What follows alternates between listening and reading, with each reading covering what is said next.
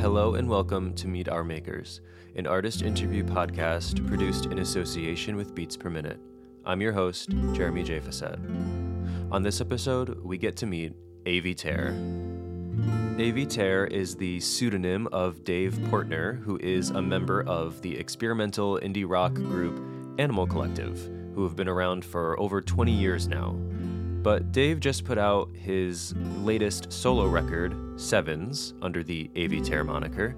And in this chat, he and I talk quite a bit about this new record, the inspirations behind it, what it was like to create it in the studio, and how this album is maybe a little different for him than some of his other work. We do get into Animal Collective stuff, especially about the Merriweather days, where the band sort of saw this meteoric rise. And we talk about older projects, the concept of pop and singles, the infamous Pullhair Rubeye album, and more. I do want to say this is the first episode to come out since I launched the show's Patreon page, patreon.com slash meetourmakers. You can go there and pledge, and you will get exclusive content such as from this chat with Avey Tare. I posted a Q&A where patrons could ask questions that I may or may not include in the talk, and I did get one, and it's in the talk, and if you don't pledge, you won't hear it. And if you don't pledge, then you can't ask one. So please consider going to pledge. I will come up with more benefits as we get more people. Patreon.com slash meet our makers. Thank you for listening. Thank you for pledging if you so choose to. This is me meeting Avey Tare.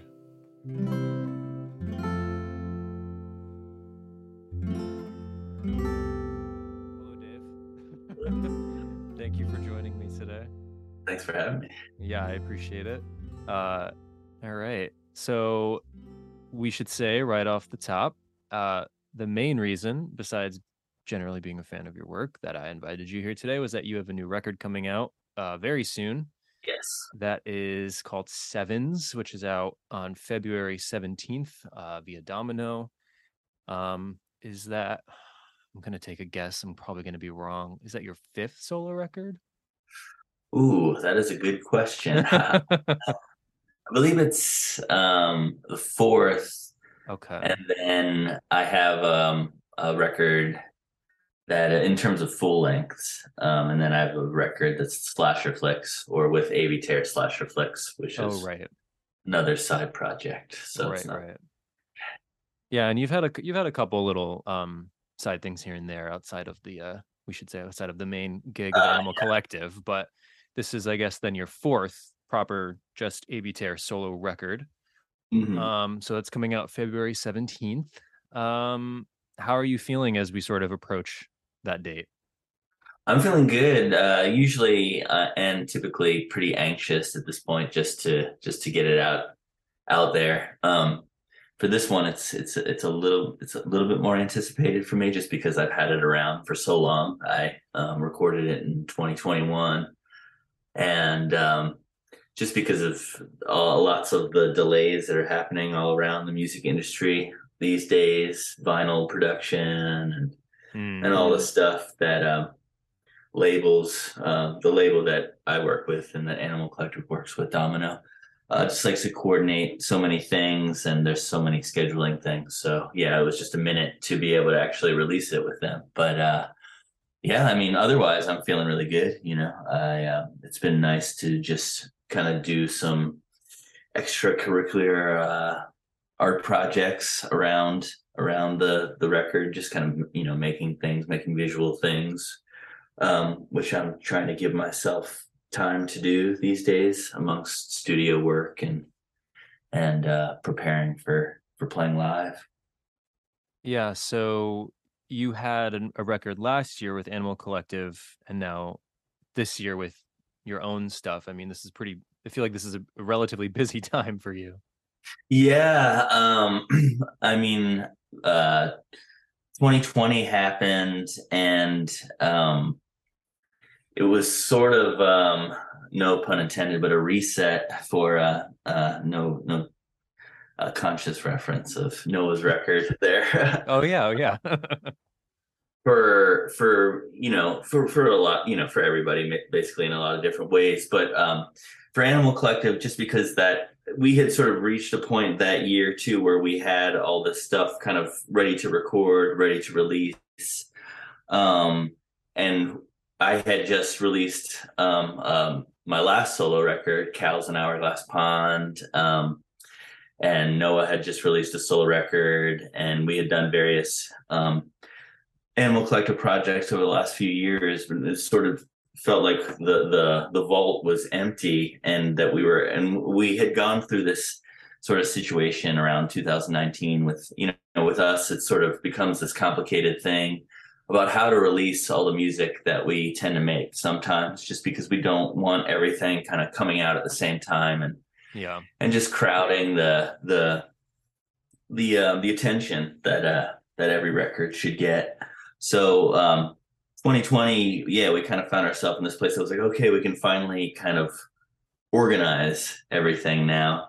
And you know it it feel like we don't have this kind of backlog of of stuff to put out. And then just because of not being able to actually record anything and you know to having to be um, quarantined and isolated that just created this new kind of buildup of all the stuff that yeah we just started working on individually and together around that time and um, for me um, I I you know was the this record just started because of um, just really feeling isolated and like I wasn't connecting with anybody musically, which had become such an important part of my life. You know, yearly with the Animal Collective mostly, um, and so I just needed to get into the studio with my friend Adam McDaniel here at Drop of Sun Studios, and yeah, we just sort of started kind of um, from yeah from basic sketches and and yeah, just started started making this one, and it's just collected to the uh,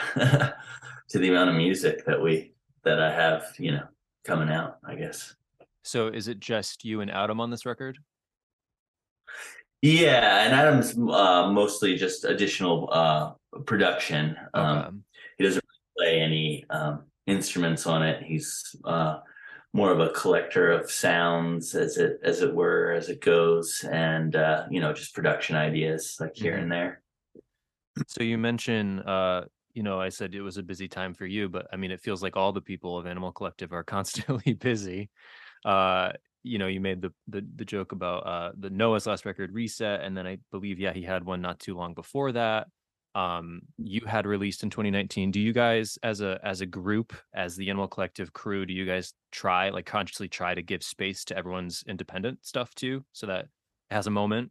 Definitely definitely. I mean it, it, i guess around noah starting to um do solo stuff um it just seemed to start kick off like a natural flow for us yeah um where it seemed like the you know the break from being together and being in this in in the unit called Animal Collective or whatever, just you know, uh, seemed it, it, seemed like it was time. It would it always seemed natural that the the time would come that uh, yeah, it would be time to take a break.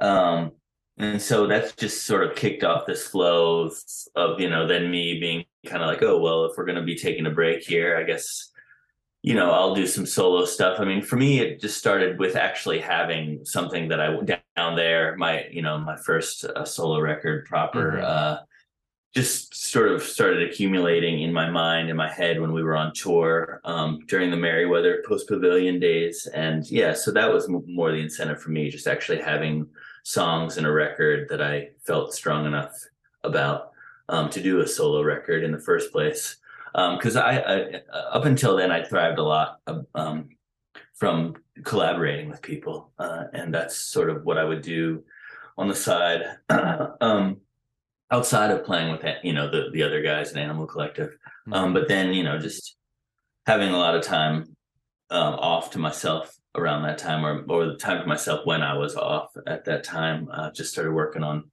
you know, my own thing. And so I just started getting into that groove too, where it was like, all right, I guess, you know, Animal Collective sort of done its touring uh, cycle and its album cycle. It's, uh, you know, time to work on it. And uh, yeah, it was a pretty good flow for a while. And then, like I was saying, yeah, I guess we reached the point where everything just started getting um, backed up again, you know, and uh, yeah, then you just have to find a new way of.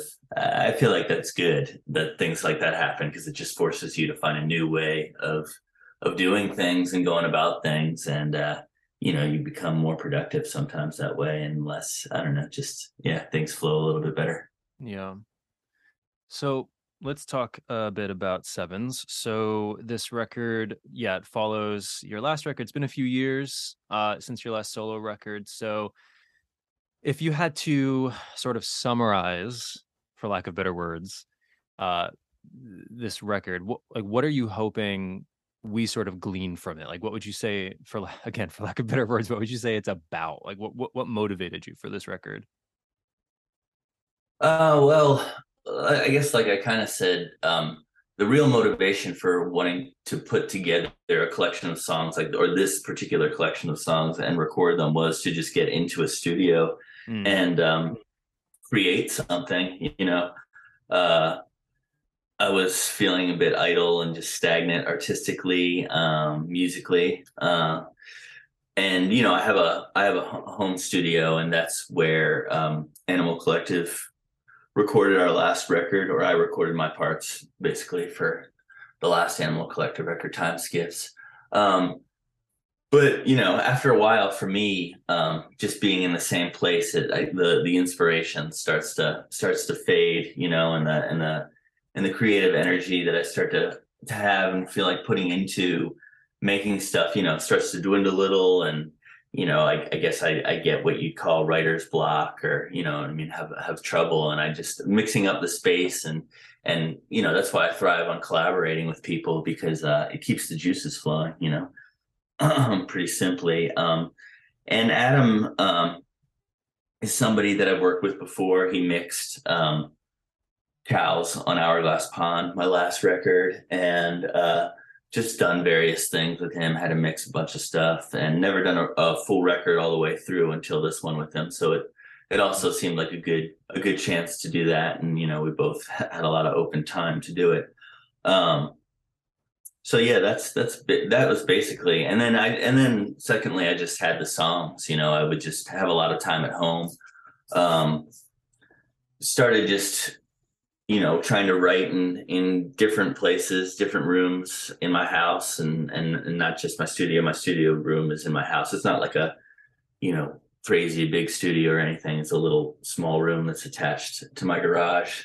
Um so yeah i just started writing and writing on acoustic guitar a lot. And um i was also just you know messing around with with keyboards and synths and sequencers in my studio. Uh just you know pretty pretty daily and came up with these songs and didn't didn't come up with a lot of the structures or a lot of what went into them till you know actually going into the studio uh, day to day and would have like a basic skeleton like the you know like the the, the chords the acoustic guitar chords or yeah. um there are there are a couple songs I wrote on piano. But then when I would go into the studio each day it was nice to just start having these kind of like tasks to do each day and just decide at the beginning of the day, okay, uh, today I'll try and do this keyboard part or a keyboard part like this, or, you know, maybe spend the night before like writing something or writing a part that I wanted to do and then go in there the next mm-hmm. day and kind of try and execute like a few things.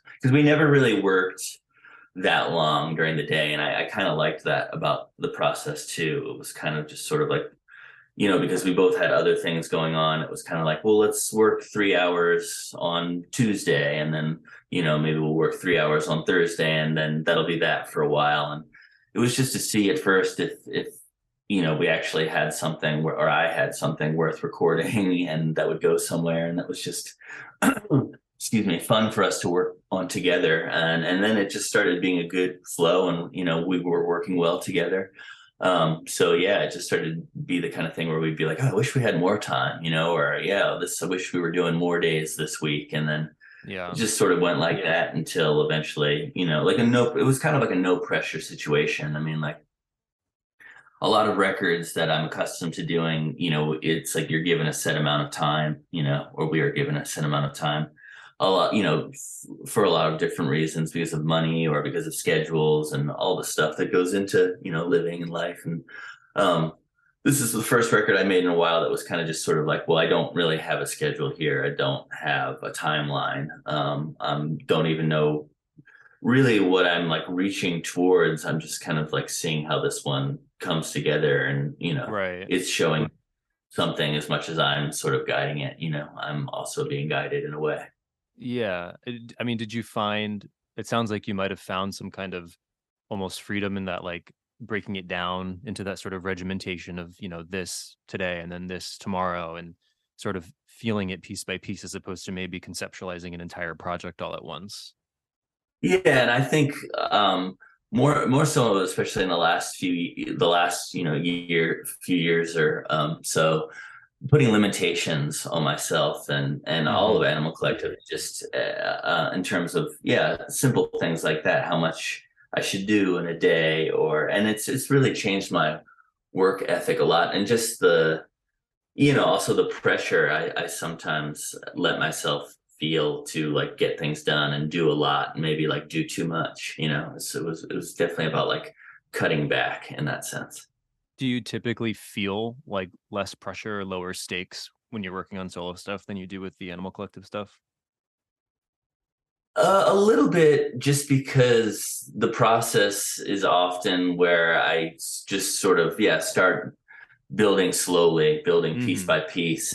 I'm not always certain um, where it's going, or or even if there will be a record. You know, I think right. um, Eucalyptus, my second solo record, is another good example where I just started collecting all these acoustic songs and started conceptualizing, yeah, like, oh, you know, it'd be really cool if I could, you know, do this kind of collage style acoustic record.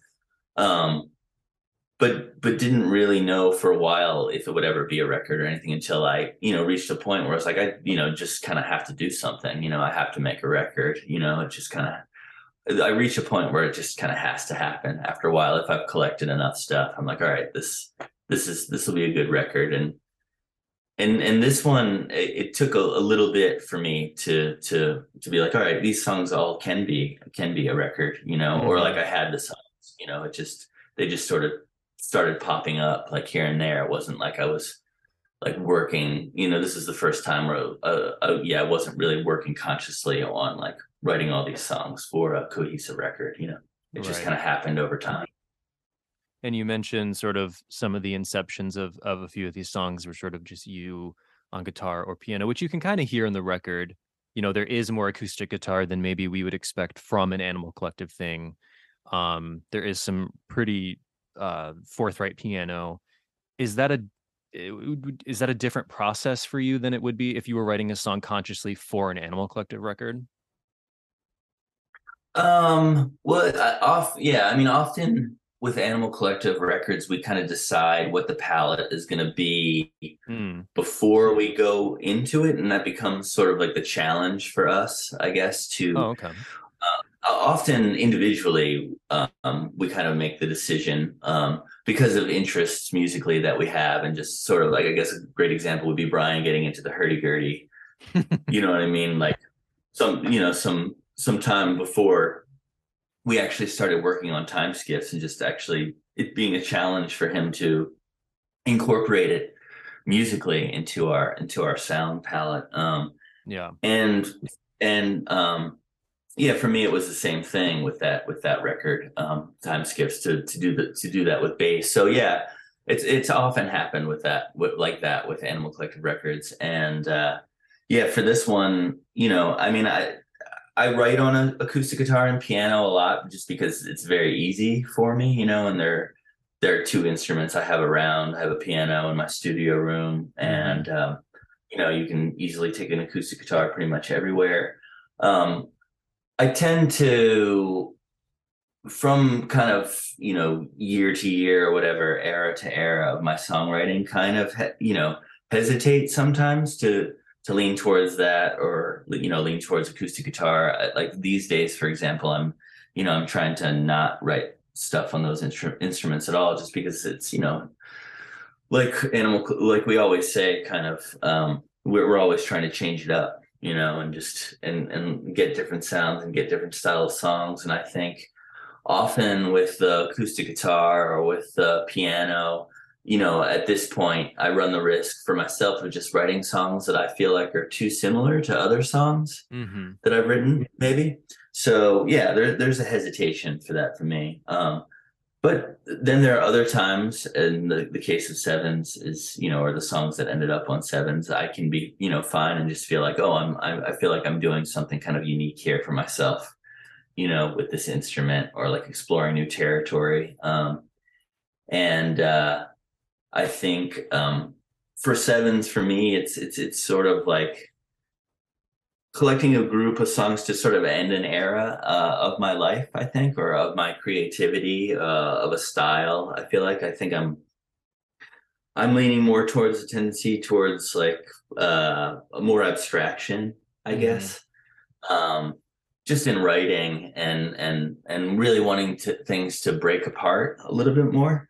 Um, and so uh, I see sevens as kind of this monument of of maybe you know a style that kind of came before for me but also i feel like i have a foot in the future you know what i mean? It's like uh i'm you know i'm i'm definitely dabbling around with new things and new sounds. Yeah and i, I actually feel like that comes through on sevens because i was listening to it um just about an hour ago i was listening to it for the first time. Um and it at first I was like, oh wow, this is kind of like his sort of poppiest, for lack for lack of better terms, is like most front facing forward, you know, pretty much bald on its face thing, and then very quickly it turns into something else. Um, yeah, yeah. Which kind leads. A, what were you gonna say? Go ahead. Well, yeah, I mean, it's the the it's kind of a light dark record to me, or something like that. Yeah. For, for lack of a better it. Uh, I mean, that's very, very vague, but uh, yeah. Yeah, but the, first two songs you start with uh, are pretty, you know, pretty upbeat, kind of pretty. Like there's nothing too too abstract, and then you kind of drop us off into the into the nether realm. So that that mention of abstraction is sort of a good segue. I wanted to take just a minute and unpack uh, what the song I was kind of only on one listen, but the song I was kind of flocking towards most was "Hey Bog," um, which is I think the most abstract on the record. I don't know. Well, I don't know if that's true. Um, but it felt like I it for a while anyway. yeah, I mean, I think because it has um, some longer abstract moments, maybe. Yeah, like it begins with a pretty long, sort of ambient passage. Um, mm-hmm. you know, it's a good few minutes long. Sound, a lot of sound play. It kind of reminded me of some of the sort of more sound-based experiments that that you guys did in like the 2000s or maybe some of your visual album work um mm-hmm. and then you kind of come at it with more of a song towards the second half um so i'm curious though sort of what you what is that song sort of speaking to? And then moreover how do you end up feeling out a song like that? Because i would imagine you have other moments in the studio or in writing that are sort of elongated or have these passages that you end up sort of excising so then how do you feel out a song like Hey Bog and you kind of let it just sort of breathe and be its own thing? Well, I think what helped that with Hey Bog for me is that I wrote it um, to play live originally. Mm. And it was kind of, it's the only song on Sevens that I kind of wrote um, pre pandemic, I guess is the best way of putting it. Um, mm. uh, I wrote it in, I think first shows in 2018, but uh, maybe it was 2019. Um, shows like solo shows I was doing. Um, yeah, it was 2019. Um, just for a few um, solo shows that I did, and it kind of was in the same tuning um, uh, as the some of the Cal songs that I was playing, and I, I remember just kind of like falling into it when I was jamming around with other songs. Um, and and yeah, and since it kind of started that way, and since yeah, I mean, you you know, you you bringing up kind of the older sort of sound passages of Animal Collective. I mean, a lot of that came from us playing around live too, and I think that kind of was just in my head going into the studio, just thinking like, well, I, I want the song to feel still like it's this this this beast like this thing that would happen in the middle of a live set you know and sort of yeah. grow out of the jamming from the song before. And then you know uh we, i like traveling. I like music that travels. Uh, i like music that will place you deeply in one environment and then take you somewhere completely else. Uh in the course of five minutes um for me it can be longer a lot of the time uh uh, but you know, it's you know the length of a song, you know, numbers wise, you know, sometimes matters very little. It's like feeling it out. You know, sometimes yeah. a very short song can seem far too long, and vice versa. So yeah, it's it's it, yeah, like so it was really just a matter of of feeling it out and, and feeling I just had you know went in with Adam was just kind of like I want to I want to start start it off just with like a longer slower build to the actual song, you know, because I, I kind of want to ease into it like I would uh, in a live situation. Yeah, and, and I mean, Animal Collective. You mentioned you guys used to uh, sort of uh, road test a lot of songs before you went into the studio. I feel like you guys still do that because I kind of remember, or maybe not every time, but I, I kind of remember. Was it your last Coachella set? You guys previewed a lot of the Time Skiff stuff. Those are days, I think it was. Okay, yeah. okay. So I mean that's um, that is like a thing that that I feel like you guys are yeah, sort of known sure. for is sort of testing out stuff and then feeling it out for the record.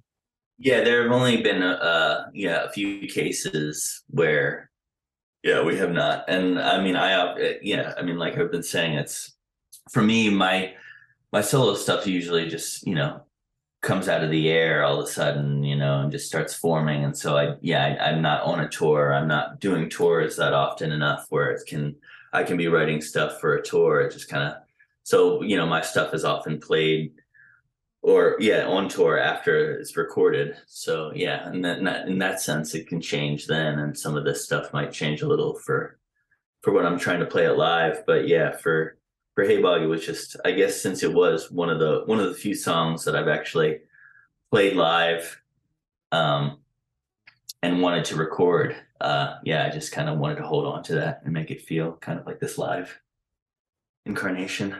Yeah, which means you also have uh, you've already had a vision of how to play that one live. I mean, do you do you consider that when you record songs that weren't tested live? Like, how am I going to recreate this? No, it uh, it can, it's caused some problems for sure. Um, and you know, the ones that are the toughest to you are usually the ones that just yeah don't get played live. You know? Yeah, are... and it's an easy way of cutting songs out. I mean, we should say Sevens is, despite being a pretty decent length, it is only seven songs. So I would imagine oh. that you'll have a few in your back pocket to whip out to replace those. Yeah, for sure. Yeah. Um, so I do want to get a bit into Animal Collective for a moment. Um, so you did put out Time Skiffs, which is oh geez, I'm looking at my notes and I feel like I'm wrong. Maybe the 10th or 11th Animal Collective album. I think I'm wrong. Um, um something. No, okay, it's 11th. It's 11th. It's 11 albums. I mean, that's pretty good. yes. I mean, does that like is that something that you sort of that you or all of you sort of are con like like consciously conscious of like the fact that you've been going at it for over 20 years you're 11 albums deep like does that actually do you feel that when you're doing stuff uh in some ways it's only just started to feel like it's been a long time and it's mm-hmm. a lot mm-hmm. of records you know i feel like for so long it was um kind of just this wave that was that was just going and going and going. And and you know we were just a part of the wave. And uh you know you don't really uh, we i didn't really think much about you know accumulating records or you know looking back a lot. It was just always kind of like what's next you know? And yeah. um then some then you know because like because of some of the stuff we were talking about earlier you know, stuff has gotten more spaced out, you know, and there's been more um, pauses in between making records and tours. And that's just allowed for more, you know, space for more uh, contemplation and, uh, looking back and, and and and thinking about where we are and yeah it it uh, it it feels now it feels like yeah we've been around for a while and i think also just you know constantly ha- you know or not constantly but you know talking to a lot of younger people who are you know just getting into the band you know and and uh Yeah. it's just like a whole different generation of of people getting into the band and that just yeah that's another yeah It's always yeah, it kind of reminds me of like people from like television shows from the 90s and how they're they talk about how people who are who aren't even born yet are getting into the show now.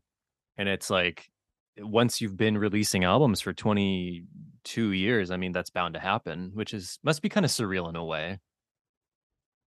Yeah, yeah, and it's it's just it's surreal to to draw comparisons to other music uh, that I listen to, and and you know when I think about when I was when I was sixteen and uh you know I really or seventeen, you know I really liked say Echo and the Bunnymen, and kind of at that time, you know 94, 95, their heyday had been like ten years prior.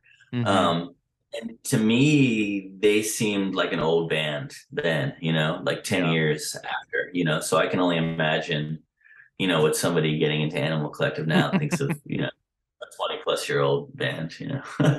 well, I mean, yeah, but you do, as you said before, you guys do try to go in a new direction every album or two. So I, I, I'm, I'm, I assume that sort of helps keep the momentum going a bit. But I mean, you, you also Yeah. mentioned, you also mentioned there were fewer spaces between your music. I'm looking at the list now. You guys put out seven records in seven years. yeah, I mean, well, the aughts were, yeah, pretty fruitful. I mean, I that's pretty, that's a, that's a lot. And I mean, we still talk about some of these records. Like music journalists still talk about Sung Tongs and Feels and Strawberry Jam, and that's before Merriweather Post Pavilion even happened. So, yeah, I mean, I would hesitate to say you guys are like a legacy act because you're you're still doing new things. But I would imagine maybe after 20 years, that does start to be noticeable to you guys. Yeah, for sure. And, and it's definitely those, those records that people bring up hmm uh, most of the time when they bring up Animal Collective, you know, Sung Tongs and Feels, Strawberry Jam, Merriweather, you know.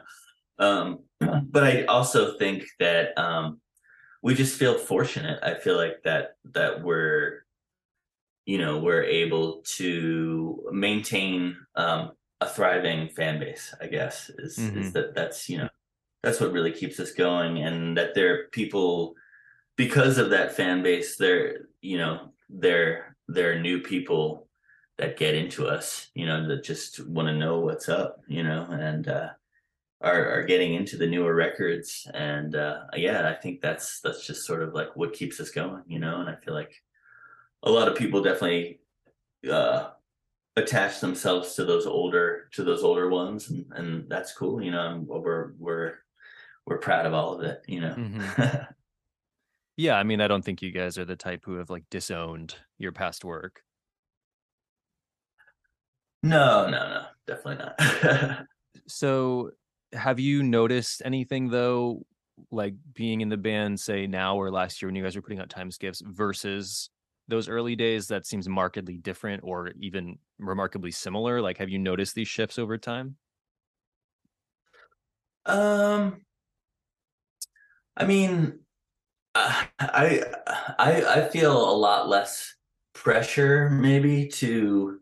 Uh, maybe pressure is not the right word, and I just can't think of something uh, a better. You know, it's because it's it's a feeling. You know, it's it's something in me. Um, I feel, yeah, I just feel, but pressure is the the only way I can think of putting it. But less pressure to to maybe do certain things around certain records. I feel like there's as I used to. Maybe I feel like there's not as much at stake, you know. Um, Mhm.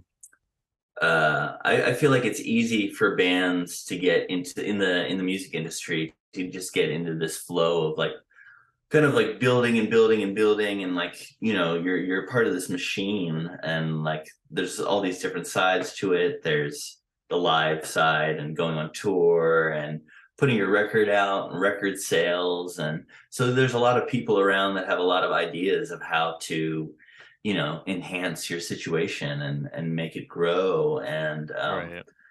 you know it's it's easy to fall into a pattern of of listening to that advice you know and and it's not something we've ever really done creatively i feel like we've always kind of taken the reins in terms of how, how we create and what we create and what we put out there but you know there's definitely a lot of sides of the industry that we've kind of take the advice of other people or let other people lead the way and it's yeah it's easy to get into patterns where that just becomes the norm you know what i mean? Or you think that like every record like you have to do that for every record or like music videos for example Yeah. you know what i mean? It's like every band puts out a music video for their for their uh, for their record but sometimes it's kind of like well i don't know maybe i just don't have the greatest idea for a music video you know what i mean? And sort of you know why does it always have to be that way? So i feel like especially more nowadays um it's not that like things uh you know feel different like i want to do something different than we used to do or not. It's just sort of like yeah we're uh, things have always kind of changed for us. And i think this this definitely feels like some sort of new place that we're in that's that feels very very different, I think, than before. Um, but it also has to do a lot with um, looking back too, and and just kind of remembering um, what our roots are, and and kind of maintaining sort of a lot of similar uh, positions and attitudes that we that we did back then. Now, yeah. So, do you were you guys like? Did you ever notice or feel the shift that like fans noticed when Merriweather came out because that was sort of this flagship record for a while. Um, you know, it, it, was like almost top 10 on the Billboard charts, which people who had been following you since like Spirit They've Gone were probably like flabbergasted by. Um, because it was quite a different record than your earliest stuff. But I mean, did you, you guys went from being sort of this underground, this sort of beloved underground group to this sort of higher on the marquee name I mean, you guys were headlining shows, you were at the top of, of festival charts. I mean, that was around that time. Did it seem strange at the time that there was like this weird like breakthrough happening? Um, it uh, on the one hand, it felt sort of just in line with with where things had been going. Uh, mm-hmm. It was you know everything every every step step with every record was kind of incremental and i think it ha- it all happened at such a slow pace for us you know it would have been much different if it would have been our second record you know what i mean right. or our or our third record but i feel like with each record post um uh arc uh it, it felt like more and more people were starting to come out and see us. So it, it and and I felt like Merriweather Post Pavilion, yeah, the difference in the amount of people coming out and immediately just sort of like I guess selling out like almost every show on tour and that kind of thing definitely felt different, but it, it did didn't really feel like a huge jump from where we had been with Strawberry Jam. I guess also just because we kind of never stopped. You know what I mean? We never yeah. like had a chance to to take a break and have downtime and be like, wow, we're you know, you know, we're kind of this, after this last one, we got really really big or whatever. It was just kind of like we're still going. We're just we're out there. You know what I mean? We're touring again next year. We're gonna play these venues. It it felt like we definitely hit venues on the Merriweather tour that I feel like have remained kind of like the venues that we've we've played, you know, since. Um, so maybe in that sense like it, it, it you know a lot of things feel like they haven't changed since then. Um but you know it was also sort of like i don't know it didn't feel like this huge huge step up. I guess what did feel kind of different was that it was kind of just happening everywhere that we yeah. went you know what i mean? Especially in the us you know it was like we could count on selling out Tucson and we could count on selling out New York City, you know what I mean? And on yeah. certain tours before yeah. that that wouldn't be the case, you know what I mean? So Yeah, I mean you guys sense, you guys tour a lot. You always have. I mean, you're kind of like a touring group. I think you guys hopefully hopefully you enjoy touring. So yeah, I would I would imagine that doesn't that didn't phase you guys there. But so maybe it did just kind of feel like a culmination of sorts. yeah, in a way, it it it, it just felt like you know putting in a lot of work here and there, putting in a lot more work and a lot of work, and yeah, just kind of the amount of work we put into it all like paid paid off, you know. Yeah. Um, okay. I have a few random questions now. that are not I have no good segue into these. Um, so you you mentioned Strawberry Jam and how that kind of felt like it, like the Merriweather time didn't feel like markedly different from the Strawberry Jam time because it kind of all built up. But I do want to point out, uh, I think Strawberry Jam era was the first time you guys were invited to play late night, um, late night TV. And Right, I remember okay, yeah. specific. I remember specifically, like staying. I forget which show it was. It might have been like Conan. I don't know, but I remember staying up to watch it, and you guys chose to play number one. Mhm. I just I guess my question is why did you choose to play number one? Because I feel like that's quite a I feel like that's quite a choice to play number one. When you could have Um, played when you could have played like, I don't know, what, like unsolved mysteries or something. Yeah, for sure. Um, unsolved mysteries, maybe not even. I mean, there, there's well, um, there, there's a time limit first of all for True, for all these shows. Um, so I think that was our first boundary there, and and you'd be, uh, you know, back in the day, we were just so oblivious and ignorant to how things worked in that world. And you know we never yeah we never thought we'd be a sing a band with a single you know what i mean? And Right. and it wasn't really it's never been a goal for us either. We just we like writing songs we like pop music but it's just kind of this element of of what we do. It's not like we you know have this song when we're in the studio and we're like yeah this is going to be the one that's on the record that you know what i mean? Is going to blow up or whatever. It's just sort of like another song that's like a piece of the puzzle or another another melody. And you know we kind of also all love improvised music and free jazz and kind of we're coming up around the time of bands like No Neck Blues Band in uh in New York and Black Dice and like all this Mhm. improvised stuff you know or stuff with improvisation you know, um gang gang dance. And so it, it- you know it, it wasn't yeah it wasn't that weird to us to just want to go on tv and and and do what we do you know what i mean? Because that was part of what we do.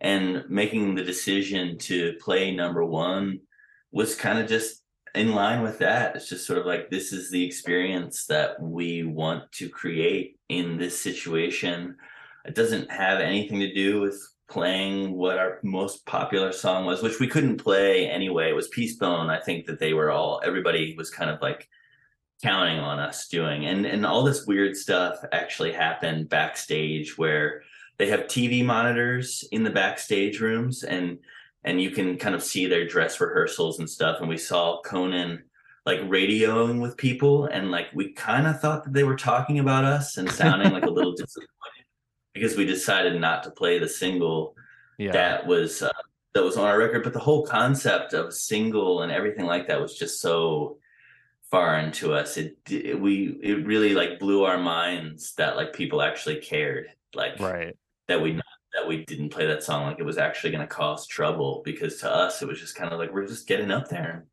playing music and expressing ourselves and doing what animal collective does but yeah it was but again like another big problem for us was peacebone was too long and because it was um there was parts of it like a there was a loop that was kind of like pre-programmed. It couldn't be shortened like you know we didn't really use the kind of gear back then that we used mini disc players and and you know pretty low grade low grade stuff for that kind of thing. Um to to you know to to just do an edit or something right before we had to play. And we weren't into edits either really. Like we've rarely done radio edits Yeah. um so that was kind of a problem for us too like having to edit our song which we kind of you know has been problems at other times too just like in terms of radio edits and things like that um i feel like we've never really feel like we we we caused a problem like we did that day but it all worked out and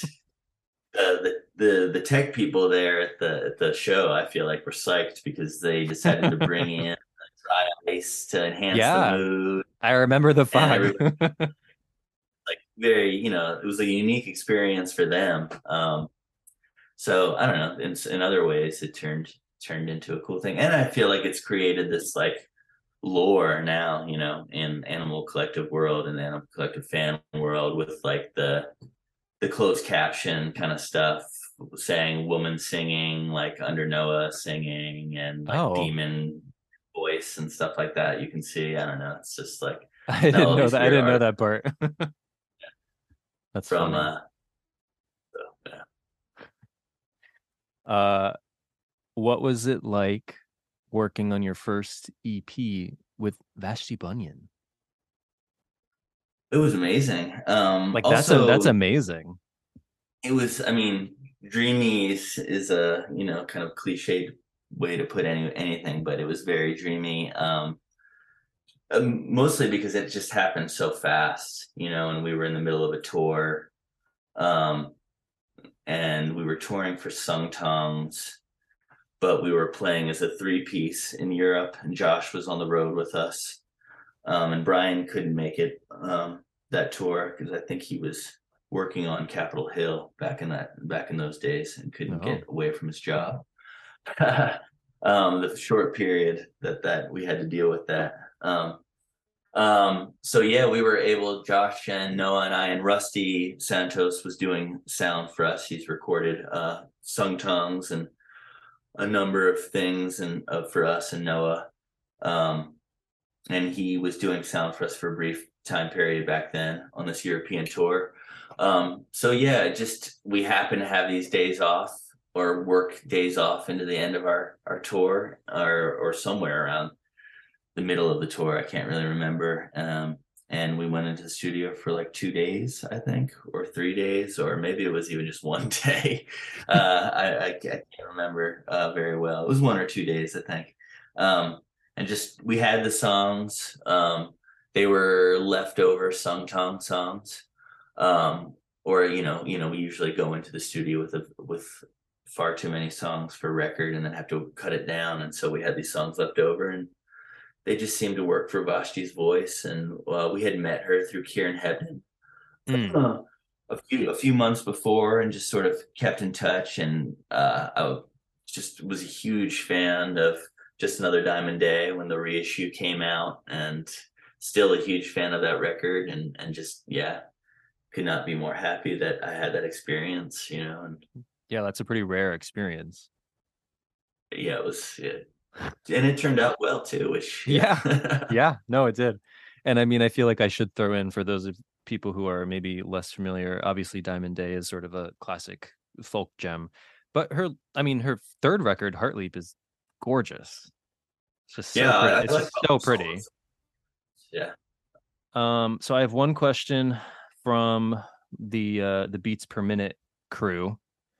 Uh I Okay. ask before I interview people, I usually throw in the into our chat like, hey, anyone dying to know anything? Um, you're under no obligation to answer them, but I want to ask. So I got one Okay. question from Ray Finlayson who said, ask him, I'm reading this, ask him about Pullhair Rubeye and whether he regrets reversing. it." oh man You don't need to answer that. oh no no it's fine it's fine um Let me say for the record, by the way, we both have a soft spot for Pullhair Rubeye, I must say. uh you have a soft spot for the forward version or the reverse I- version Either one. I think there's something alluring about it. Um, I mean, it's just another case where I did not really think that was going to upset as many people as it seemed to. You know what I mean? And in that sense, like, you know, I'm just not the type of person that really fares well with upsetting people and upsetting a lot of people. so, you know, that side of me, um, uh, the empathetic side, uh, wish you know kind of was like oh, maybe maybe that wasn't such a good idea but then you know my creative side the side that you know isn't like a strong side of my personality but my artistic side or whatever like and you know feels that nah i want to that's what i did and and you know i feel good about it i think it sounds good you know i thought it sounded cool then Um, and you know, with music technology, it's so easy to reverse. You know what I mean? I mean, I I, I definitely think about putting out um, version of the the you know the original uh, songs that we recorded, but uh, I also haven't listened to it in so long. It, it's it's you know it's just at this point it's just a matter of like time and you know is that a project I, I want to devote time to now or you know it might happen you know you never know Yeah. Well, we'll keep our eyes out for that.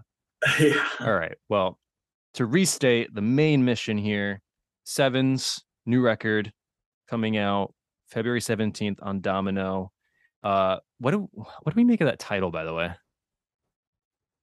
seventh It's just Sevens. what- no uh, that's that's what what, what you're asking what I Yeah, yeah, yeah.